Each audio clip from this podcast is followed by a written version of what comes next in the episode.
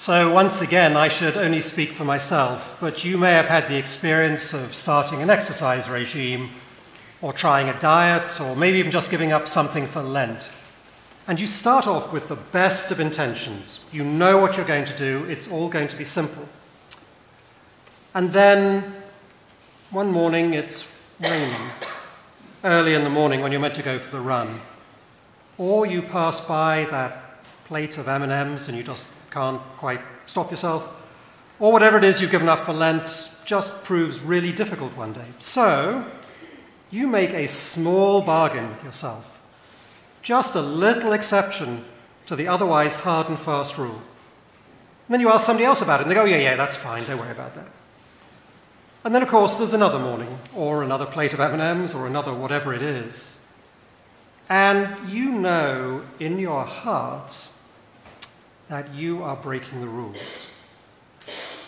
That it just doesn't quite feel right. And you might do 95%, 99% of what you need to do. And yet, that little bit of perfection which is missing drives you mad and worse, makes you guilty. And so, whatever it is, whatever the intentions you started off with, you actually don't enjoy this, and worse, you feel bad about it. It's not a great situation. And that, I think, is what St. Paul is talking about in this passage from Romans this morning. It's about the law. I don't know if you read the Old Testament. If you read the books of the Torah, reading it throughout the year, it takes you well into April. Okay? It's a lot of stuff in there. There are a lot of rules. And it is hard to keep every single one of them. And yet, as you'll recall, that was precisely the job of the scribes and the Pharisees, whom Jesus was forever complaining about. So, what St. Paul says here is I do not understand my own actions, for I do not do what I want, but I do the very thing that I hate. For I do not do the good I want, but the evil I do not want is what I do. Now, he's saying a couple of things there. First, he's saying, almost by buying into these rules, I set myself up to fail them. But there is also something about the structure of the rules themselves which overwhelms me and drives me to do what I do not want. So, whether it's that exercise regime, whether it's that diet, or I'll use the word, whether it's sin, all of these things, through this stacking up of rules, becomes harder to do and makes us feel worse, and we will never, ever feel good about ourselves. So, what are we to do? Well, as St. Paul says at the end of the reading, who will rescue me from this body of death? Thanks be to God through Jesus Christ our Lord. So, we go on to the gospel reading, but I'm not going to look at the whole of it. I'd just like us to look at the last couple of sentences, the last paragraph, as it's set out in the bulletin. Come to me, all you that are weary and carrying heavy burdens, and I will give you rest. Some of you who are familiar with Rite One will know that these actually form one of four readings which are known as the comfortable words. These were words originally picked out by Cranmer at the very beginning, at least of the English Reformation, and put into the prayer book. And they were not voluntary, they were obligatory, something that the priest had to say. What are comfortable words? Well, they're not cozy, they're not soft, they're not warm. The real meaning of comfortable in this sense is strong.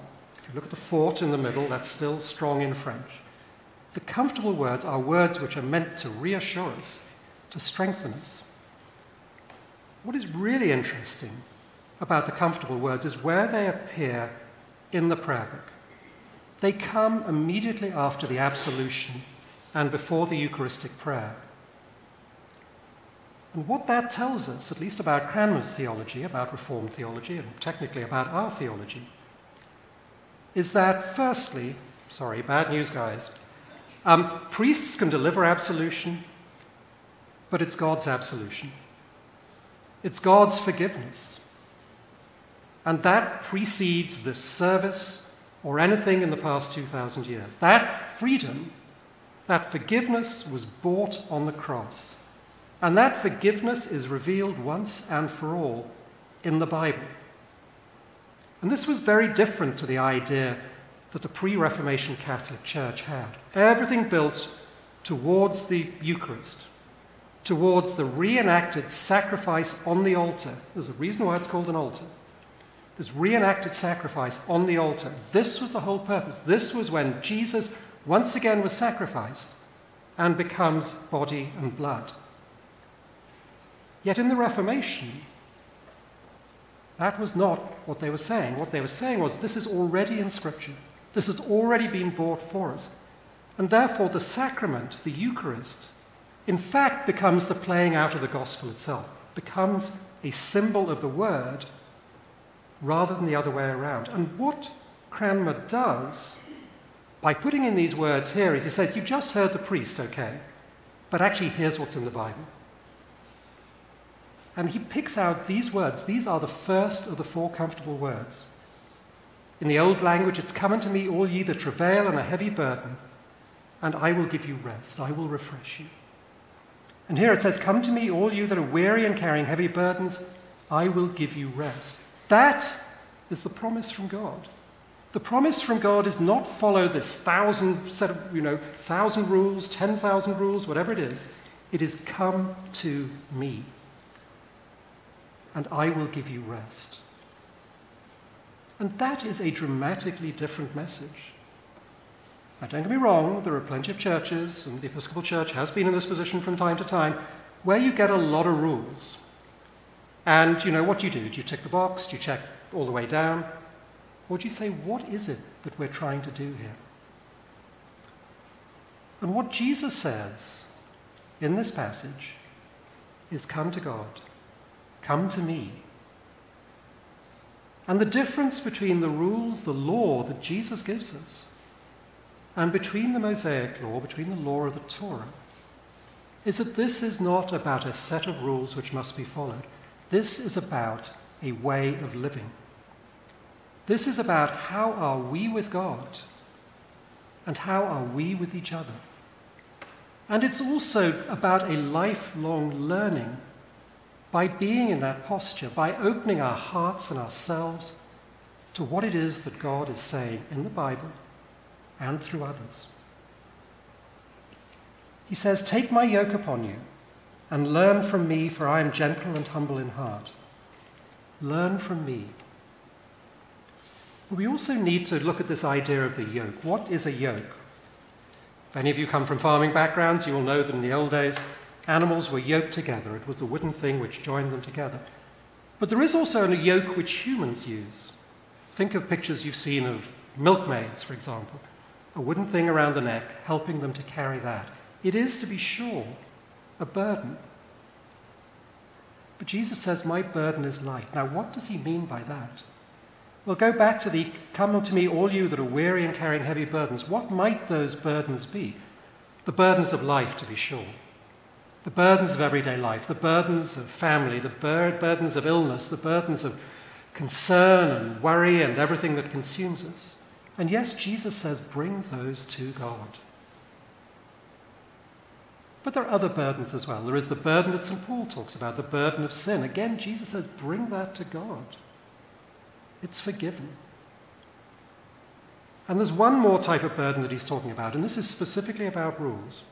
He talks in other places about the scribes and the Pharisees placing these impossible burdens upon the people through these rules which have to be followed. And he goes, My way is different.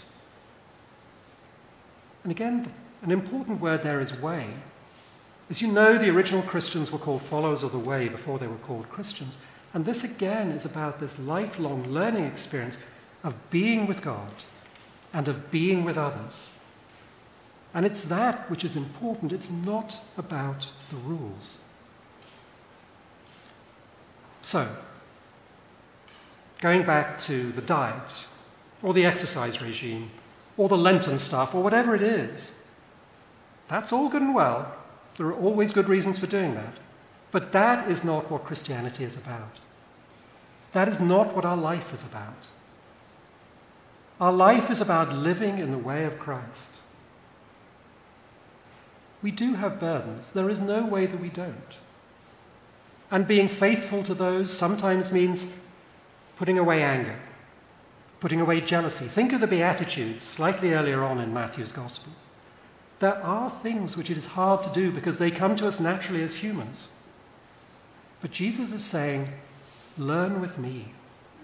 Learn with me. You do not have to be perfect because God loves you. You just have to be with me and with each other. Amen.